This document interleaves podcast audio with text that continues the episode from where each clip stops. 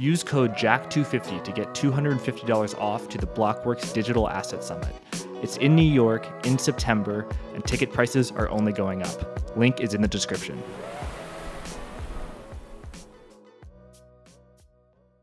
It is my pleasure to welcome Jeffrey Sherman, Chief Investment Officer of DoubleLine Capital.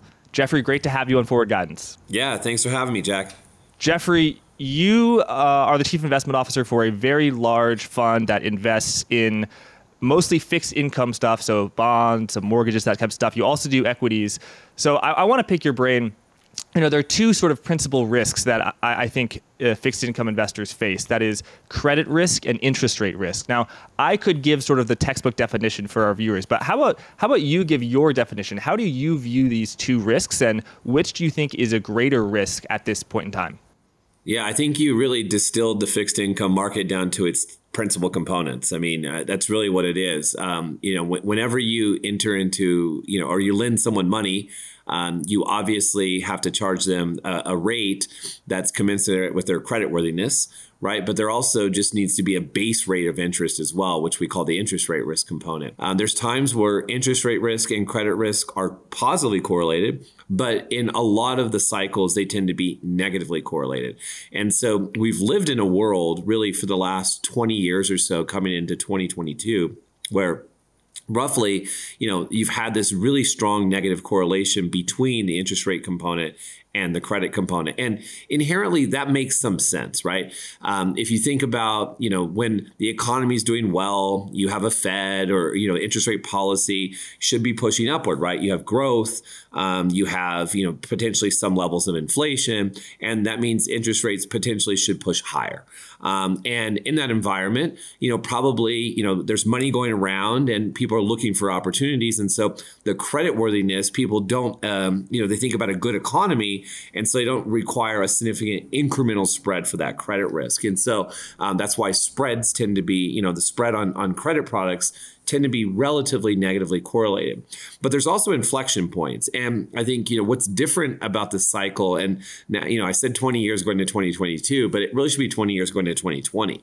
Because when interest rates get extremely low, or at least low relative to the levels of inflation, um, you can have a big repricing of markets. And especially when you have negative interest rates, which we've seen in Europe for many years now, uh, we had very low interest rates in this this country. The 10 year got to this lowest level, you know, kind of ever uh, that we've seen, you know, at least in the modern post World War II era.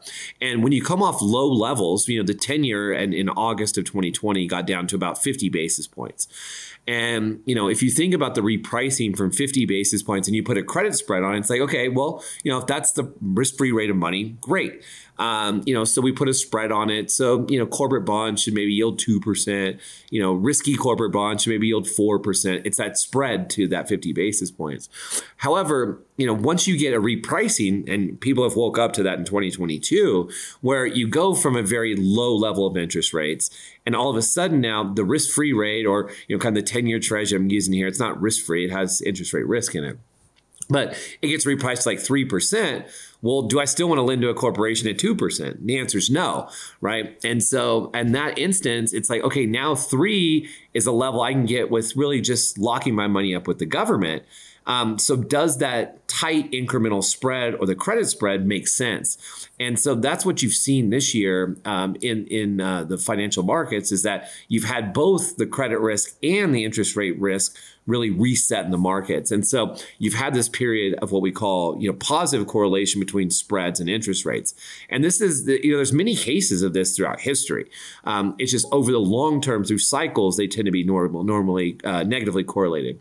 Um, but in the 90s, in the mid 90s, and, and you and I are probably a little too young for this, uh, but we're all students of history, right? But in the mid 90s, um, bonds were horrific on this in the same kind of co- components. So that's why a lot of people compare this environment to something like 1994 because there was a big move from the Federal Reserve and they were trying to, you know, kind of slow down the economy. They were trying to fight some levels of inflation. And so there, eh, I'd say 2022 rhymes with that period. Now, what you also saw in that period is that you know stocks did bad bonds bid bad huh 2022 right? Um, and so what it is it's that resetting of kind of what the equilibrium rate of interest rates should be so that's that's the history that's kind of the textbook and, and using some anecdotal evidence but to answer your true question on which one's bigger today i think we're at the point where they're relatively balanced and that's because you've seen the FOMC, you've seen the Fed come out and say that at this stage they're around the neutral rate.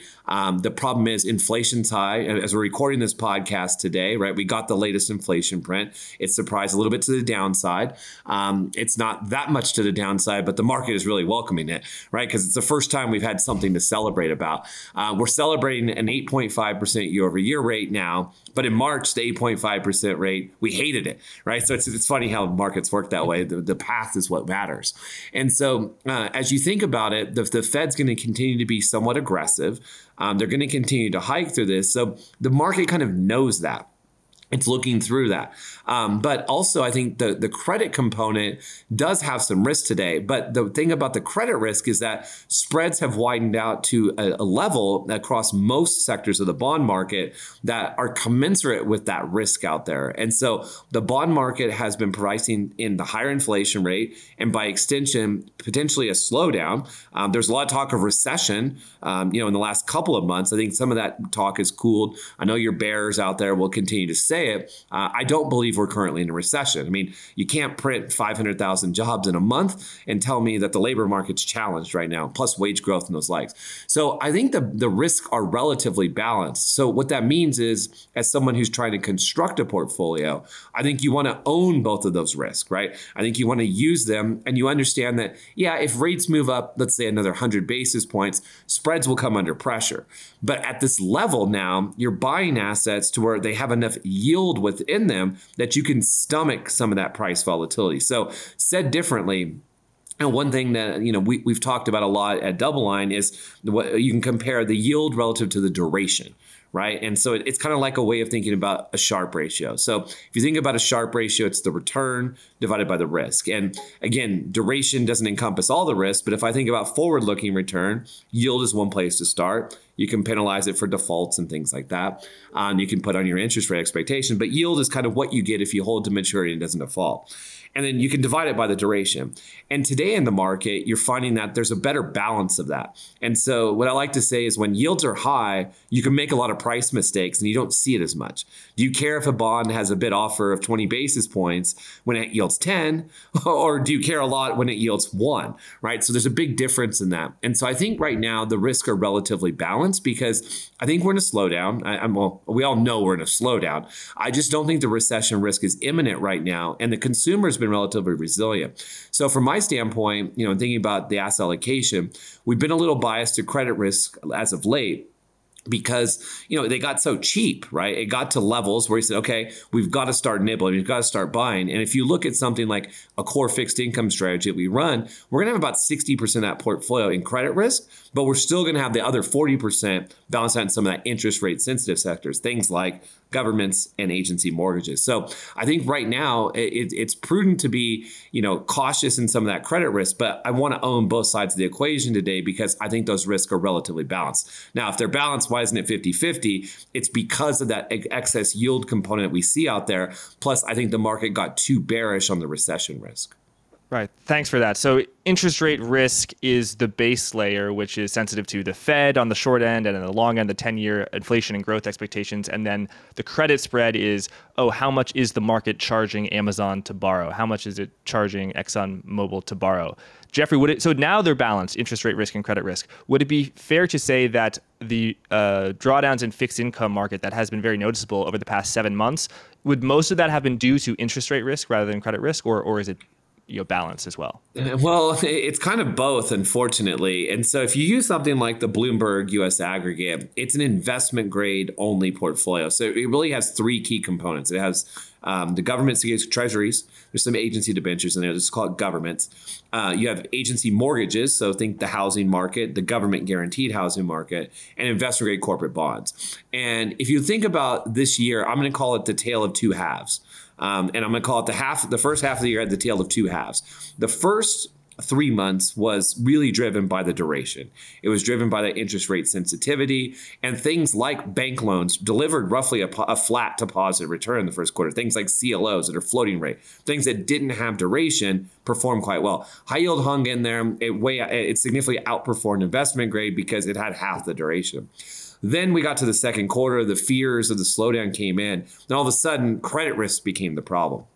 And so uh, that's why I say it's a tale of two halves. So is that balanced? Well, yeah, if you look at it throughout the course of the year, yes. But if you're living in the market, it wasn't throughout the course of the year, right? On a forward looking basis, and again, that's how we have to think. We can't be rear view mirror investors. You have to think about what the opportunity set looks like. And look, if I talk about the, the treasury market, you know, depending on where you want to buy on the curve, you can get something like, let's call it high twos, 3%. Let's just round it to three. Um, and if you look at some of the credit markets, especially if you're willing to take some calculated risk, um, you know, IG is probably about uh, in the high fours today. You call it mid fours. Um, you talk about high yield. High yield's really rallied a lot lately. I think high yield's a little ahead of itself. I think it's it just had this really big big flow of money. I think a lot of investors dump money in the ETF market there, um, and you've seen that from the flow data. But but that that one, you know, it yields, you know, roughly seven percent today. Uh, you can go into pockets of, you know, bank loans. You can get six to seven percent. Uh, emerging market debt, if you're willing to go in the risky sector, the below investment grade, it yields north of 10 today. So there are places to seek opportunity, but you need to be very calculated. I don't think this is a beta market in credit, meaning that I don't think you just naively buy it. And I, and I know I just talked about high yield, and I think that's been a beta trade right? And but I think you want to own more idiosyncratic things because I think that the next four months are still going to be challenging. The market's celebrating the inflation print today. Oh, Jay's going to be happy. Jay is Jay Powell going to be happy. You know, they're going to slow down their hiking path. I'm not convinced of that. And secondly, by the way, next month they ratchet up the quantitative tightening. So their policy is to tighten.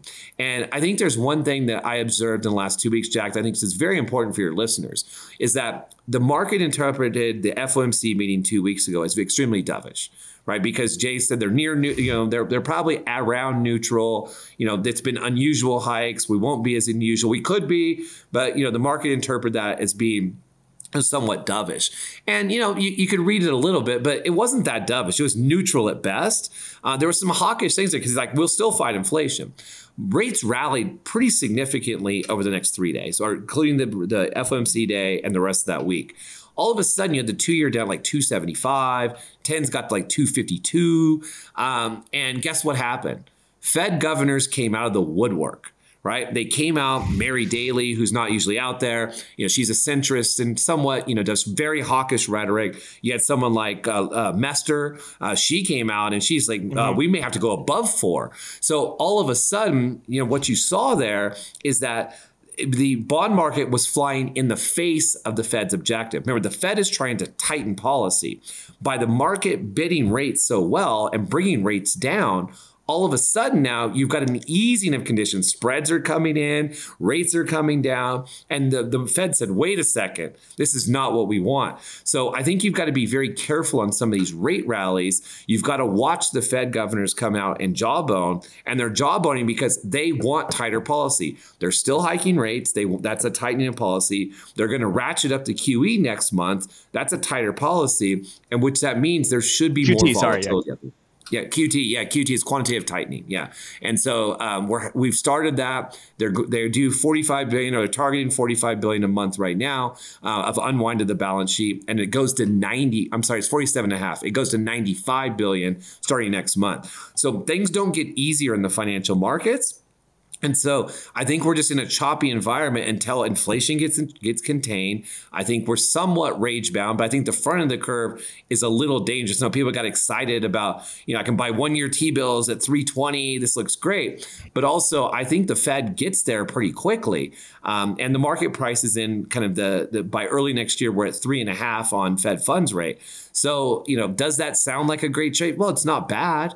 Uh, inflation's probably going to curtail itself in the next couple of years. But so a two year treasury at 320, Yeah, you, you can see that, but there's also risk to that because if the Fed pushes higher, the two year probably needs to be closer to 4% than the low threes it's at today. So I just think that we're not out of the woods on that. But also, you know, so you, you take that, then you say, okay, what does that imply about tens? Well, um, historically, you know, the twos ten spread when it inverts. You know, if you look at kind of some of the recessions, you know, like in the uh, the tech tech crisis in the 2000s, you know, t- twos tens got to about minus 50. I think it's minus 52 or something. We got close to that yesterday. We're at minus 40 today, but I think that's roughly where we go. It's minus 50, so that means it brings the whole curve with it. Maybe because of the inflation fighting, the, the market thinks it's more transitory and ultimately maybe it goes to 70 but you know if we're talking two 375 that still says the 10 years should be north of three.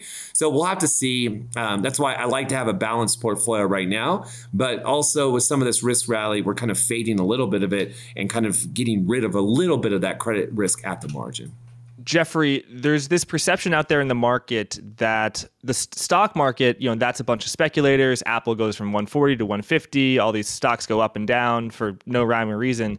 But the bond market, that is a sanctuary for scholars. And the bond market is a truth. The bond market can s- snuff out uh, future economic uh, uh, conditions so that you know with the yield curve inverts that's a sign that a recession is on the horizon and the track record is is actually quite good how much faith or, or how much credence do you give the bond market? You know, when the yield curve is inverted, is that something, surely something you pay attention to, but is it something that you say, oh, the bond market is telling me something? Or you just view it as there's buyers and there's sellers and this is what the price is? Yeah, uh, well, it's always the latter buyers and sellers, and that's the price. Um, and I like that you, you think we're a bunch of scholars in the bond market. So uh, I'll, I'll, tell my mom about that. She'll be very happy that I work with a bunch of scholars. Um, but ultimately, it's a forecasting mechanism, you say. And you, you kind of point out the Eurodollar futures curve and, you know, the path of interest rates. And if you look at the forecasting error of the bond market on the path of interest rates via both the Fed as well as forecasting exactly where you know the 10 year is or anything, it's pretty poor. It's about it's about as good as forecasting earnings in in the stock market. So guess what? It all boils down to we're human. We're trying to make a sense of a very noisy economic system. It's a multivariate universe. We want to distill down to a univariate uh, kind of analysis. And so I think, you know, when I, I think about what the bond market's telling us today, the inverted curve says that there's economic trouble on the horizon. You never dismiss it. Never dismiss it. Doesn't mean that it's imminent. And what's, uh, you know, what a lot of people miss in this is that usually when the recession starts, the yield curve is steepening right? So that's contrary to what we just talked about. The inversion of the curve yeah. signals a recession, but by the time we get to the recession, the curve is steepening. Why? It's forward looking. Just like stocks bottom in the you know early in the recession, they don't bottom at the end of the recession typically. And again, it's a forward looking mechanism. So my concern today is not that the twos tens is inverted. I think it's inverted for a good reason. Uh, it's inverted because the Fed is going to go above neutral and the bond market is nervous that going above neutral and fighting this inflation is going to slow economic growth. And therefore, you know, you have that kind of recession risk somewhat priced in.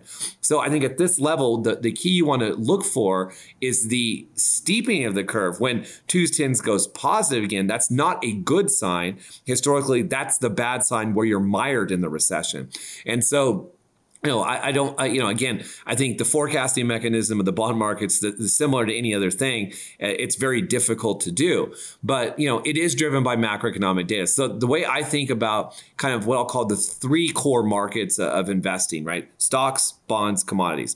I, I like to think of stocks as the forward-looking mechanism, right? I think of bonds as kind of the contemporaneous. You want to know what the what the economy is? Look at the ten year right? That's the old adage, right? That it should trade on kind of forward look, you know, kind of where we are on nominal GDP in general. I know nominal GDP is significantly higher than than the 10 year, but that's kind of it's a contemporaneous market. And commodities are backward looking, right? There that's where the inflation started. So I kind of think of those three time horizons across those markets. But in general, uh, I don't think the bond market's any better than than the others. But uh, I do take uh, credence in you calling me a scholar since we work in that. Yeah, well, you you are a scholar, Jeffrey. So the bond market steepens uh, once you're actually in a recession, and most of the time, correct me if I'm wrong, that is a bull steepener. That is short-term rates are collapsing because the market is pricing in the, the Fed uh, yep. cutting drastically. But if the Fed does not cut drastically, that that won't happen. And also, you're you're absolutely right that the, the 210 yield curve inversion is extremely forward looking, something like you know 12, 18 months. So uh, the if the yield curve inversion enter, you know, if the 210 uh, inversion, if 210 spread entered inversion earlier this year, that did not mean that we were in a recession in April of 2022. It meant maybe there will be a recession in April 2023 or later. Right. And also, you got to think about the environment. And so, in this environment, you know, we're talking about inflation fighting. The Fed said they're going to go have to go above neutral. Um, will they recant or will the other part of the market catch up to it? And, and that's to be seen. It's it's how well can the economy st- stomach these higher rates? And so, you know, corporate America did a phenomenal job in 2020 and early 21 of refinancing the balance sheets, right? So you now have this yeah. term financing, it's longer out. And so even if we are, or, or let's say we tip into a recession in 23, I don't think the default cycle is going to be deep right? Because again, you don't have these big maturity walls. There's all this refinancing activity that has to be done at the same time. And by the way, it doesn't have to be done in 2023. So, you know, maybe with higher rates, we take out some of these zombie companies, things that shouldn't have been, that shouldn't have survived and survived significantly on low rates. But also, a lot of people forget that, you know, the Fed has engineered soft landings in the past. And I'll actually say the last hiking cycle was kind of a soft landing right? If you think about it, they hiked in, all, all the way going into 2018. Um, they started to cut in 2019 uh, because they saw signs of things slowing down. Uh, uh, also, they stopped their quantitative tightening uh, because they were really destroying some markets with that. They were really sucking liquidity out of the system. And so they were really able to engineer that. Now, you can say, well, we did have a recession, um, but it was also a pandemic driven recession. So maybe we would have had the recession and the Fed would have had, you know, this this track record that they're, you know, tends to be biased to them having hard landings and putting us in there. But really, you know, uh, if, if the Fed is calculated with this, and again, if rates are 350, that's where the market's pricing, as you said, for January, February of next year, they've got 350 to cut right? So you can do it quite quickly if they've seen signs of cracking. So Will they do that? Inflation has to come down, right? I don't think that they start cutting rates unless the inflationary environment changes in a meaningful manner. And we do think it comes down. The bond market thinks it comes down. So if that's the case, maybe that maybe the, the price in the eurodollar curve is right. Or maybe we can just keep those rates at that level for a time being, let the economy work things through, and you'll get the steep in the curve, but it doesn't give you the recession. So again, uh, I, it's always dangerous to say this time is different, but there are a unique set of factors here. And my bigger concern would be that ultimately they continue to do quantitative tightening, they suck too much liquidity out of the system, and that causes challenges for the global economy. So, um, as I said, you know, we like to distill it down to one variable, twos, tens tell us this, but it is a multivariate universe. And how are you, do you assess liquidity conditions? Maybe you can go back during quantitative easing in 2020 and 2021 when it was noted that liquidity was ample and you know, deals could get done. Uh, you know, spreads, bid ask spreads were narrow. You know, I'm you know every now and then I, I, buy stocks, but I don't really trade bonds, so I don't know. You know, Apple bid 140 and ask 140 and one penny, but you know, in the much more illiquid fixed income universe, that's where liquidity and particularly quantitative easing comes into play. Describe the conditions of the ample liquidity of over the past two years, and to what degree are you seeing? Uh, liquidity come away from the market, you know, bid ask spreads widening, or do you have another metric that you measure liquidity by? And to what degree do you attribute that to the Fed rate hikes, QT? Yeah, no, it's it's good to make the distinction on a penny wide on on a on a common stock versus a, a bond because uh, no no bonds trade a penny wide, even treasuries. And so I, will take you through a little history of liquidity over the last couple of years. And you know, um, you know, we have we have traders and portfolio managers that have been doing this since the 80s, right? Um, and so that's the 87 crash. I mean, they have a lot of the 94 experience. They have they have a lot of experience of watching markets. And the liquidity in March of 2020 was the worst in any of our team's careers. And that goes for Jeffrey Gundlach. That goes for everybody on the team. Um, you know, folks, uh, we had one guy that actually uh, was running money back in the late 70s. Um, and so what you see in that market is it free it froze up massively. Treasuries, which typically trade like we call it a tick wide, that's the trading block of it, um, and they usually trade about a tick wide or, or one one thirty second, one sixty fourth depending on market. Um, so they're very tight in general. And what you found is things that were off the run securities wouldn't even trade. So you're talking about the nine and a half year Treasury won't trade uh, because no one wants to trade it. Um, and if it did, it was four points wide right? So you're talking pennies in the market. We're talking about percentages uh, on the most, what's perceived to be the most liquid part of the market. So there was a problem. There was a massive problem in the market. Some of this has to do with regulation. Some of this has to do with dealer balance sheets, dealers not wanting to take risks. It also has to do with everybody on one side of trade. Everybody was selling, selling anything you can. Sell your house, sell your kids, sell whatever you can sell. We got to raise some money right now. Um, and and so that was a very dire situation. There's a reason the Fed cut quickly. They stepped in. Now the way they did it, you know, we can argue the legalities of it. Should they have bought corporate bonds? I mean, investors now think that the Fed, the next time there's a problem, they're going to buy corporate bonds. Um, we hear that from institutional investors. Um, we, we have a client that told us that, well, why should I buy this other stuff? The Fed's just going to support this. And this is like last week they said that. Um, so, uh, why I point that out is that liquidity conditions have changed over time. The less propensity to risk, some of it's regulation out there, um, and dealers never have stepped in in crisis. So, so that that's kind of a bad example. But you mentioned the ample liquidity, flooding the market with with newfound cash, buying securities, driving rates down. You know the the spending spree that you know the fiscal authorities did, and look, they gave it to corporate America. You know, we we all harp on the inflation coming through. You know, the consumer and oh, the free money, no one wants to work. You know, um, there's those old sayings there, but we sent it through corporate America. That that's where the handouts really were, and you know, it, it supported the system. Now, liquidity conditions have dried up again. They're, they're not 2020 levels. Liquidity has been pretty poor this year, but that's what happens in a one direction market, especially when it's selling. And so what I what I've witnessed in, in the market this year is that you have fixed income selling, you have equity selling. There's not a lot of buying right? There hasn't been. I mean, now in this last rally, you've seen some flows come back a little bit. And so it's like, well, where's the money going? Is it going to cash? I think it's going to spending. I think people are doing the, the revenge travel. You know, you hear about, you know, they're going out and spending money and they're saying, look, I've been cooped up for a couple of years. So that's not tenable in the long run, but that's actually what's supporting our economy right now. So how do I, wh- why did I bring that up? Well, I think that liquidity's been somewhat poor because it's a one direction market. And when it's a one direction market, no one wants to be on the other side of that right? And so you, you need two way flow for liquidity to come back. And you know, when we talk about liquidity, I'm also talking about financial conditions. And so the bid offer spread was was wider probably than uh, comparing today to let's say two months ago bid offer was significantly wider a couple months ago um, because again you're seeing two-way flow into the market but again you know if we're talking about a bond if it's half a point wide and it has an $80 price who cares right you know the, the yield to maturity on a five-year bond if it's a half a point it's 10 bips like it doesn't really matter right? And, and over over a, over a period of time.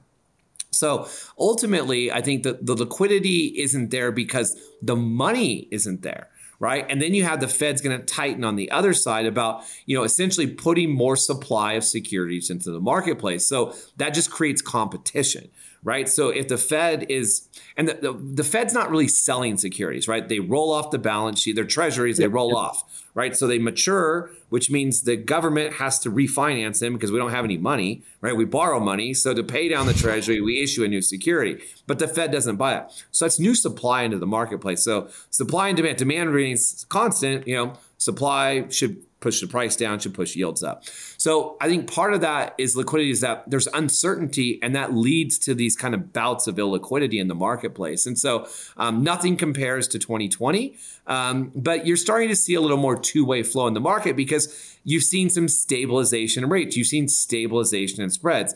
And usually you don't see a bottom until you get what we call a washout event. Usually you have a fund blow up, or, you know, I thought maybe the crypto, some of these crypto cracks were some of those events, but it didn't seem to have a lot of pain in the marketplace. Usually markets bottom in, in, in a recession at max pain. Think the Lehman events, you know, you know, think about how that trickled over. And so you haven't really seen that. So, although this has been an ugly market, it's been somewhat orderly right? Um, but you couldn't Yes. you couldn't do size even if you wanted to buy it. You couldn't go out and buy you know 50 million blocks of bonds um, in most markets because it just wasn't there. And also, no one wanted to sell it to you. Right? We're all saying, well, we like the yield. I don't want to go out and sell it.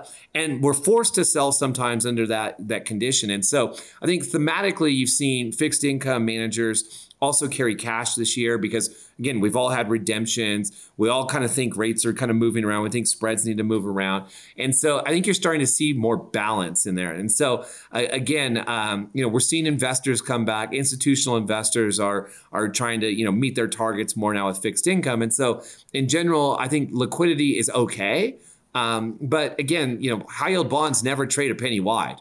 You know, they never will. it's just one of those markets. So uh, I guess never's a, a dangerous thing to say, but. So uh, I'm worried about the Fed's liquidity impacting rates, and that's trickling over in the other area. And we saw that the last time. And it's dollars getting shortage in the marketplace, right? That's what QT ultimately is. We flood the market with dollars in QE, and then it pulls back. And so that pulling back is the access really to the dollar trade. So that shortage of dollars, the pulling back of liquidity, that reduces the supply of dollars. But what about the supply of assets? How many corporations are coming to market trying to issue a, a high yield note, an investment grade note? I know that in uh, December 2018, uh, I've heard that what really caused the Powell pivot was the high yield bond market was frozen, not necessarily on the secondary market, but on issuing new paper. Uh, Yeah, what does the days, sort of think, was the new number. issue market look like? Yeah, I think 47 days was the number uh, during that period. And I'm still not convinced that's why the Powell pivot existed. See, when when when Jay Powell was was promoted to be the Fed chairman, he was lauded for his attention to credit markets. He's a credit guy.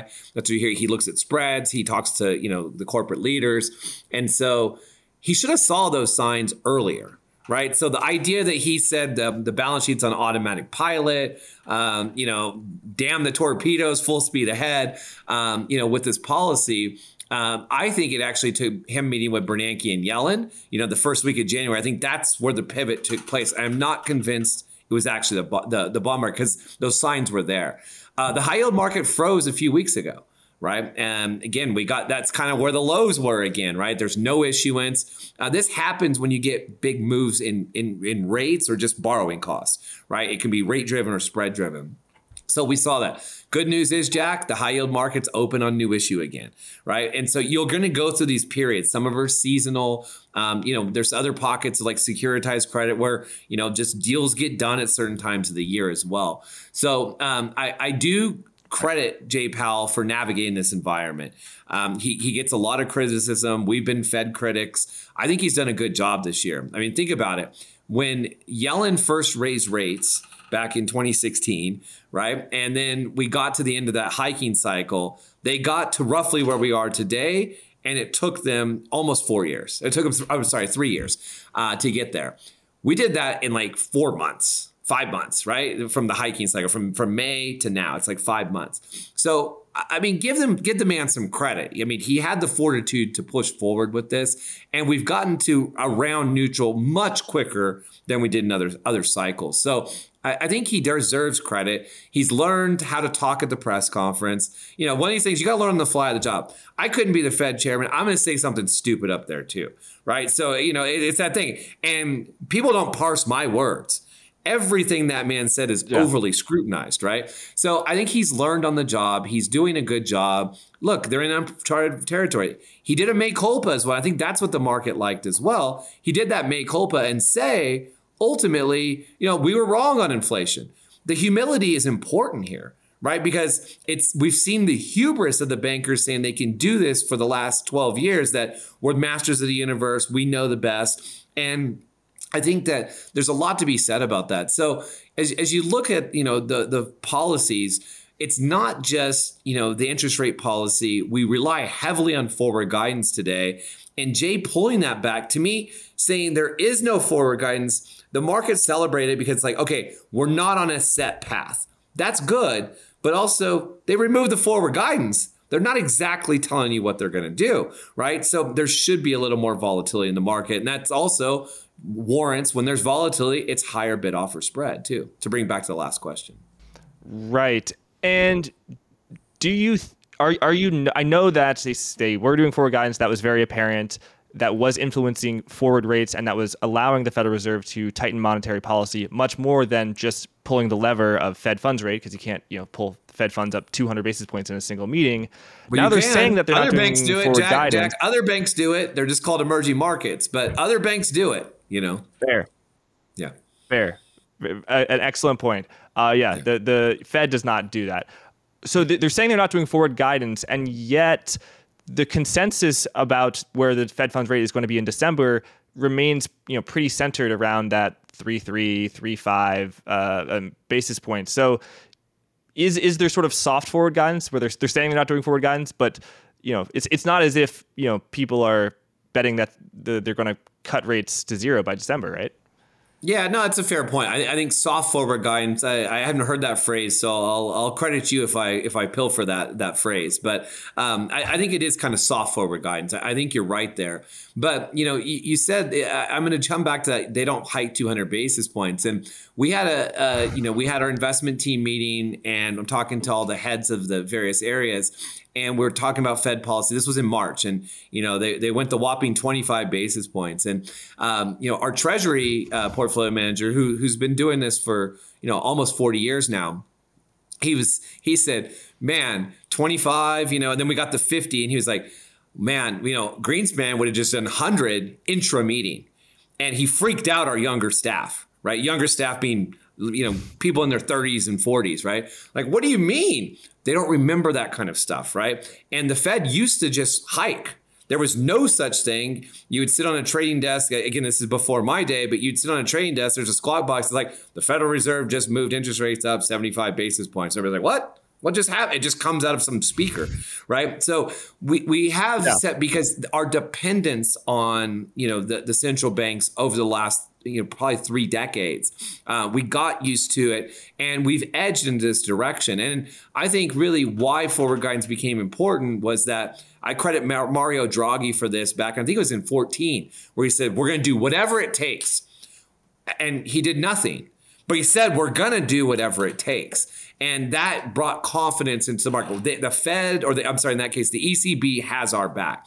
And right now, I don't think the Fed has your back.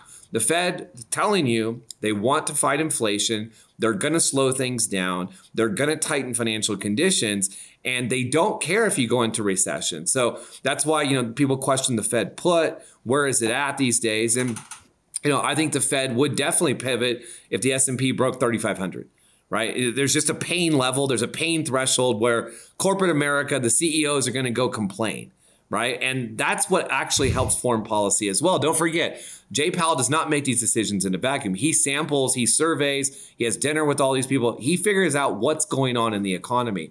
And so I, I think forward guidance is a good thing. And, you know, again, they're going to be data dependent. But guess what? At the next Fed meeting, if the SEPs, this, uh, statement of economic projections, comes out, and all of a sudden they have a 2023 rate of four and a quarter, is the kind of median rate. You think the bond market's going to not puke that day? It's absolutely going to. So that's why I'm a little cautious on this next Fed meeting too, because I hear four. I keep hearing four from a lot of people. Um, a lot of Fed governors are talking about four, and you're telling me the market's pricing three and a half. Seems that the market's a little too optimistic on the pivot. And again, the economic data has been strong. Yes, GDP was weak. Consumption inside of there was was positive, and people will rail me for that. Well, the rest of it was negative. Doesn't matter. This is a big economy. The jobs market has been strong. Household survey, the established report, very strong jobs numbers. Wage growth is there. The the job composition was higher in wages.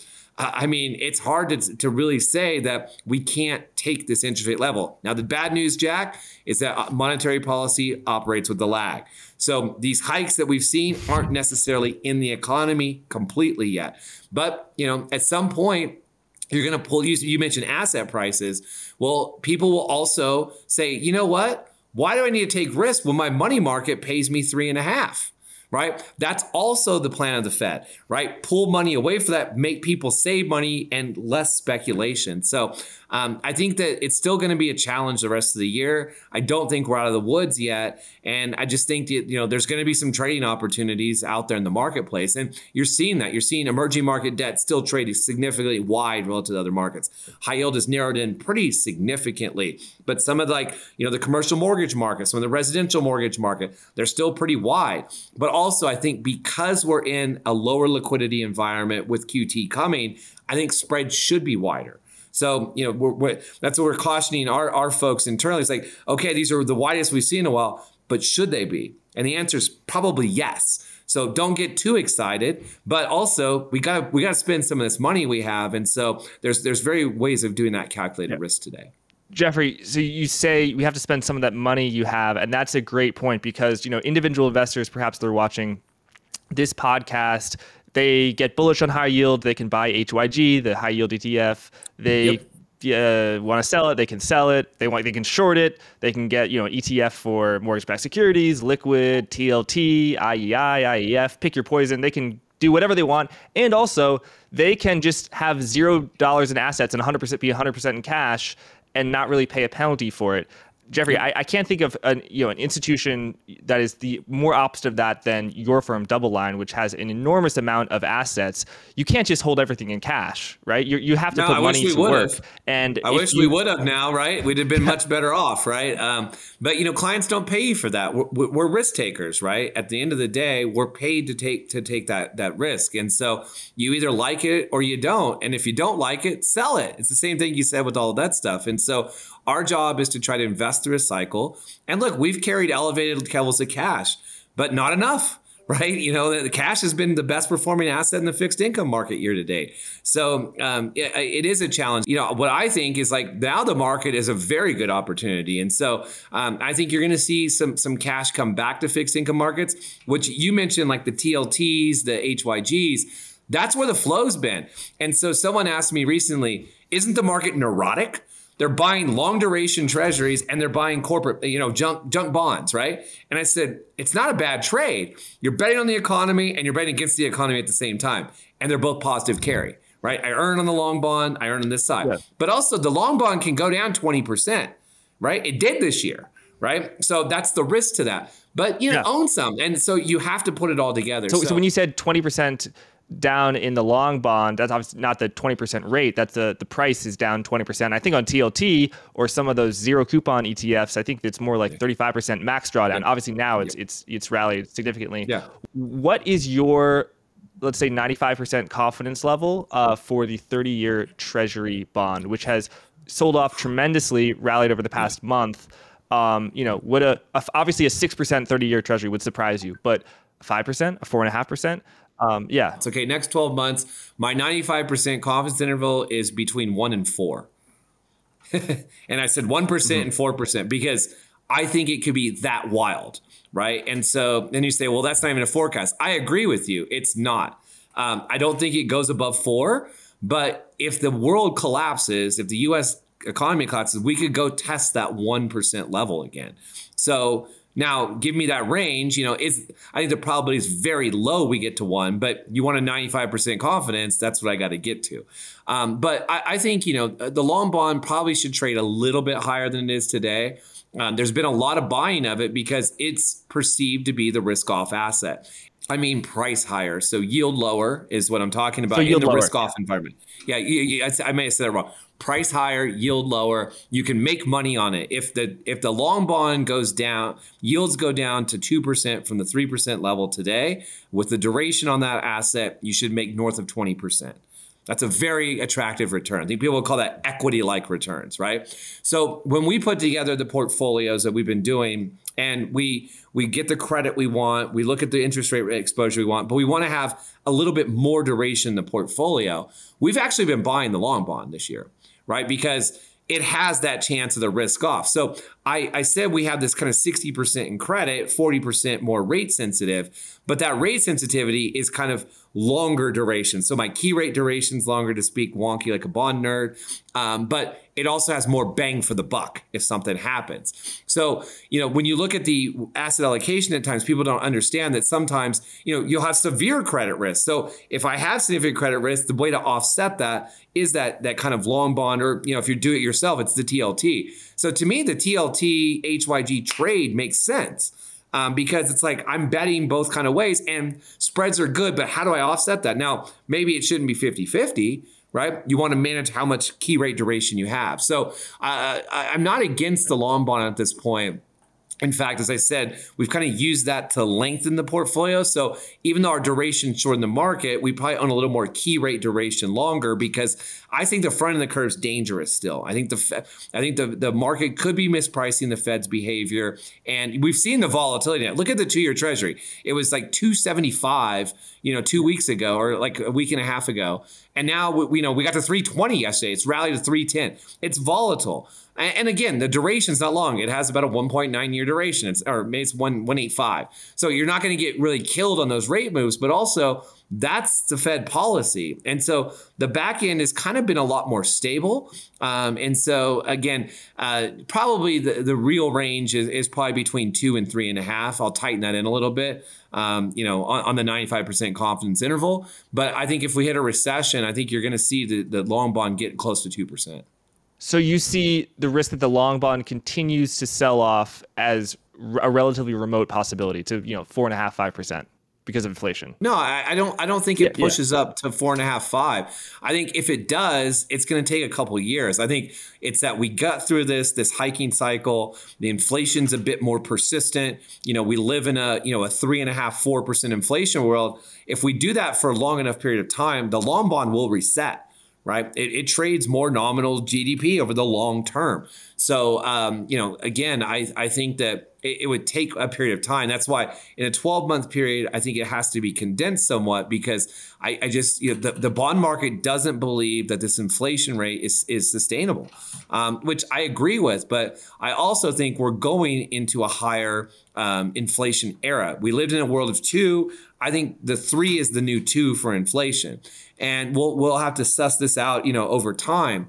But I think you've seen wage growth. Labor's had a very powerful hand in this in this cycle, right? Think about you're recording, you know, your podcast from where it is. We do this remote. It's a hybrid world. Sometimes we're in the office, sometimes we're not. Um, and so labor has an upper hand. If you want to hire people today in, in finance, unless you're you're sitting in, in midtown Manhattan or downtown or midtown Manhattan there's a lot of flexibility in that. If you want to hire someone, they want flexibility. Labor has the upper hand, and typically when labor and labor hasn't had the upper hand for a while, right? Capital's had the upper hand. It's, it's just that push pull of labor and capital. And so the the big question is, when the next recession comes, does labor still have the power? And we'll have to see. But given the employment situation, I think labor still has power, which means we still have wage pressure, which means we probably have a higher inflation rate than really what the bond market is signaling right now. Um, and so again, I think that means that that back end could move up. Uh, but again, there's the recession risk. So that pulls pulls yields back down. That's why it's a push and pull. Growth pulls rates down, right? Because it's going to be slower and then inflation pushes rates back up. And that's why I think you're seeing kind of people call it the neuroses of the market, but I think there's a lot of uh, of credence to what's happening there.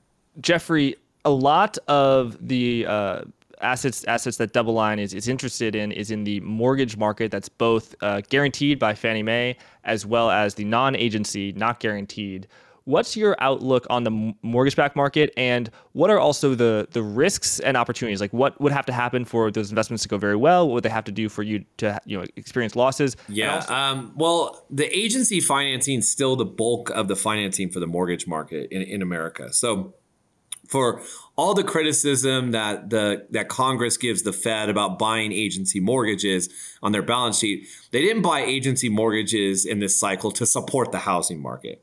They bought agency mortgages because they didn't want to own so much of the treasury market, right? They have a seven, you know, they have a high seven trillion dollar balance sheet, right? If you bought that, that's roughly, you know, 35% of the outstanding of the treasury market. So what they were trying to do was buy interest rate sensitive assets. And, you know, the Ginnie Maes are explicitly guaranteed and the Fannie and the Freddies have the quasi. So they were trying to stay within that mandate and manage the interest rate component. And so they've always done it at a two to one ratio, always being, you know, QE and QE2, QE3, and what the last round we did. Um, so the idea that they've supported the housing market, I think, is a fallacy. Now, back in 08, they did support the housing market by doing so because it was broken, right? There was no lending in the private markets. No one wanted to underwrite credit. So they needed to get some sense in there. So they were buying these quasi government guaranteed and government guaranteed assets to essentially drive down rates in general, right? They weren't out there saying, we want house prices up right? And that's what you'll hear out of Congress. Like, you created this housing bubble. Now, there is some truth to it because some of the housing strength is because of low interest rates, but I don't believe it's because they owned agency mortgages. So, the the system is still heavily financed by the agency side. So again, what that means is that it just goes through those, those uh, through those government entities.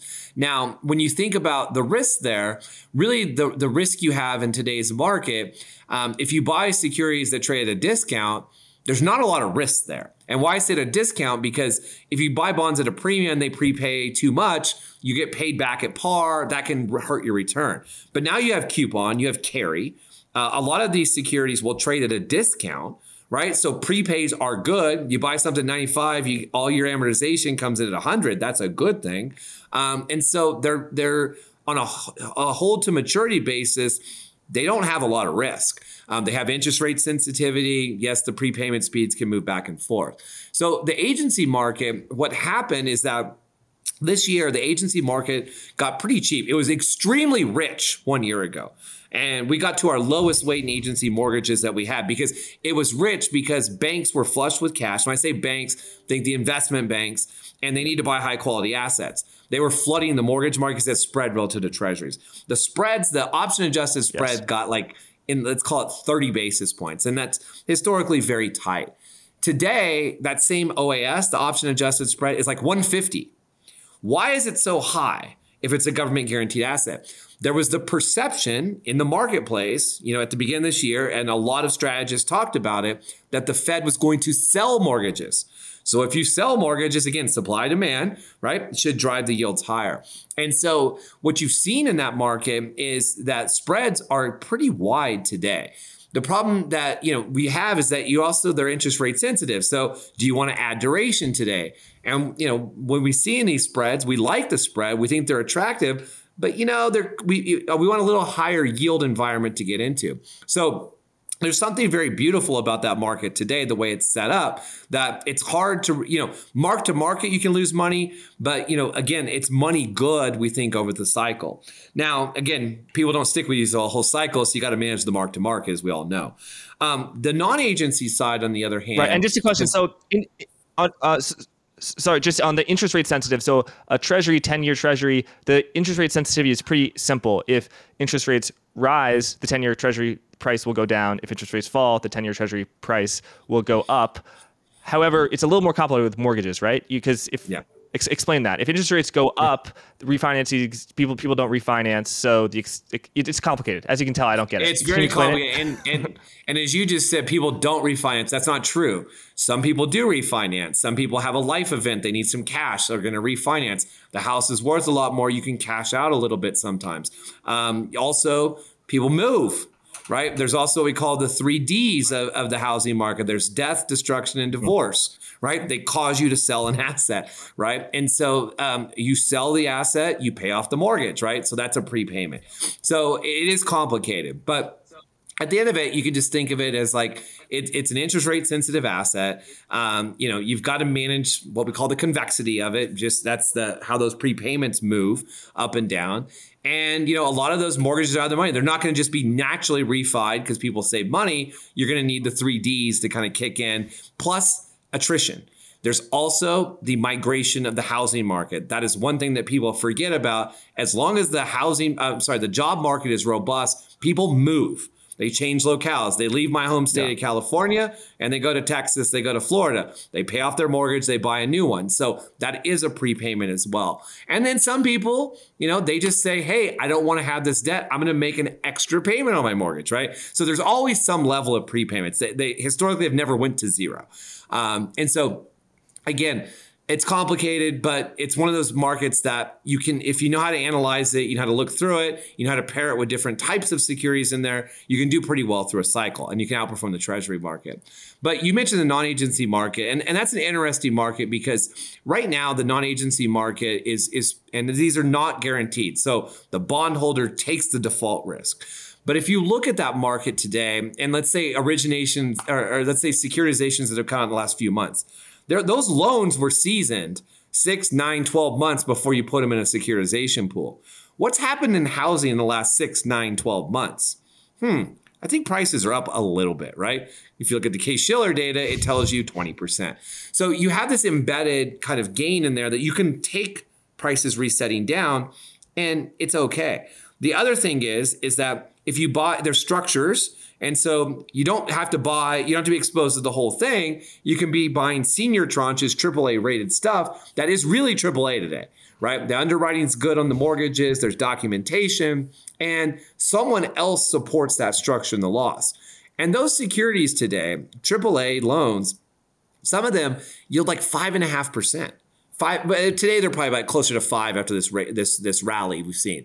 These these securities, by the way, back in December got to 2%. We, we took a buyer strike. We said we're not buying anything sub two, two and an eighth. We don't like.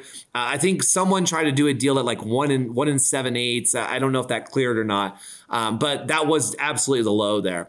But look, there's strength in it. Um, the securities, most of them will get refied in two to three years, and so they're not long life either. But this, when the problem, Jack, is that it's keyed off the two year part of the curve.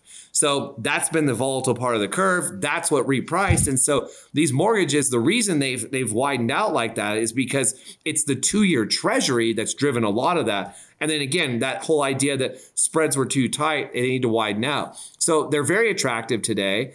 Um, but also, you don't have to just bet on housing. You can sprinkle this with some asset backs, um, things like you know uh, consumer loans, franchise loans. Um, you know, you can even go into infrastructure related product, energy. So there's all these different things in the securitized world um, that do have a complexity premium. You have to understand structure. You have to understand credit underwriting. But when you start to look at this, you don't just have to make this beta trade. You know, so our credit risk today, we own very little EMD. We, we own some emerging market debt. Um, we own a little bit of high yield. Okay. We've been selling that down a little bit. We own some bank loans. We've been selling that a little bit, just kind of at the margin right? Um, we own investment grade corporate bonds. We own more than we've owned previously. But also, we have exposure to the commercial real estate market, have exposure to the residential mortgage market, we have exposure to the CLO market, and we also have exposure to these ABS structures. So when I think about my credit book across these products, right? Our portfolio managers are we have a we are spreading our credit exposure around. And that's what you're supposed to do in markets where there's not massive dislocations. Now, I think there's a dislocation in EMD today, emerging market debt. However, I think it's warranted. Right. I think the liquidity can be a problem as we go in the year. I think there's global macro risk, there's China risk, right? So that's why we haven't stepped back into that trade at this point. And look, in some of the stuff in our riskier products where we've owned it, it's like, look, the underwriting, you know, look, these these bonds now yield 20. So even if they default, not all of them are going to default. If half of them default and we get zero recovery, which usually gets something, it's still a 10 return.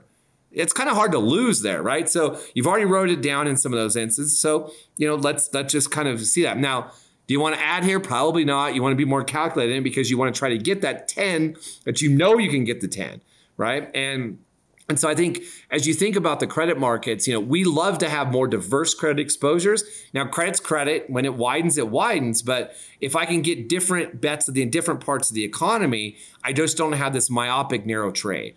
And so that that's what we're thinking about today. So you said that you were uh, st- underweight on bank loans. You're starting to sell off bank loans. I think that you were you had you did have a lot of bank loans, and bank loans are unique, not unique, but they're special in that they are they have no interest rate risk, right? It's SOFR plus two, LIBOR plus three, right? Or, or not always. Well, they, they typically are floating rate, as you're pointing out. Um, they have interest rate risk, but it's it's usually very short right? Because they reset quarterly. And so most people think of them as having a quarter of a year duration, which in the grand scheme of things, what we're talking about is benign interest rate risk. They have spread risk, right? They have spread duration, as we yes. call it. Um, so even though they have no interest rate duration, they have spread duration. And that's if spreads go out 200 basis points, it's a five year kind of deal. You're gonna you're gonna lose you know a, a, duration of like five times the spread there too. So that's how you can be down 10 percent in bank loans is that spread reprices as well. Um, but the other thing about bank loans is remember in a rising rate environment they're great for investors but the company itself yes. has to pay that loan at a higher rate. So now you've got to think about margin compression. You got to think about who has pricing power in that space. We know that there's labor and wage pressure. We know costs. You've seen the employment cost index. Um, you know, benefits are costing more. So if you think about that, you want to identify companies that can withstand that. So again, we're not investing in equities where that margin is the most important thing, but you want to have a margin of safety, right? Can they withstand the storm? What can they do? What does the facility look like? What other assets do they have? And they tend to be senior in the capital structure. So, um, you know, this is a part of the market that people loved because of the rising rate environment, but also when the economy looked like it was slowing significantly and there was a recession risk, they pulled back. Jeff, thank you so much for coming on. Uh, it's been an absolute pleasure. Um, you, you are on my podcast, Forward Guidance, but you have your own podcast, The Sherman Show, which you had a lot of really interesting interviews with fascinating guests. And I'm actually a little bit, je- I have podcast jealousy, Jeffrey, because you recently interviewed Zoltan Pozsar, who I've been I've been trying to get on my podcast for a while. So I definitely uh, recommend uh, folks check that out. Yeah, the, I guess the, the advantage I have, I have a big firm and uh, we have a lot of relationships across firms. And so, uh, you know, the way we got Zoltan, it was it wasn't that I emailed him; it's that we used our bond traders and their sales guys that we know. I have a little nice. bit of advantage to you there, Jack. But uh, I like what the work you're doing. That's why I came on your show. So keep up the great work, and you know, over time, you're going to get some of those great guests too. And um, you know, this may be a low point in your in your podcast cycle of having me on. So um, I appreciate the time you spent no, with me today. No, no, no. This this is a high point. This is a high point, Jeffrey. You are a real expert in, in fixed income, and you know you, there are a lot of people who they can they can sort of talk the talk for like four or five minutes about about macro, but you know people who really are know the bond math and you know know it cold and you know are managing lots and lots of money. Uh, that, that, those people are hard to get, and uh, so I'm really glad that uh, I got the chance to talk to you. Thanks. It's a pleasure. And yeah, I guess we it's been an hour now. So uh, hopefully we still have people listening after all that wonky bond talk. So thanks again, Jack. I really enjoyed it and, and good luck to you guys. Cheers. Thanks, Jeffrey. There is something that you need to be doing right now, and that is reading the Blockworks daily newsletter. For top market insights and the latest in crypto news, you have to subscribe to the Blockworks daily newsletter, and you can do so by clicking on the link in the description to this video or by visiting blockworks.co forward slash newsletter.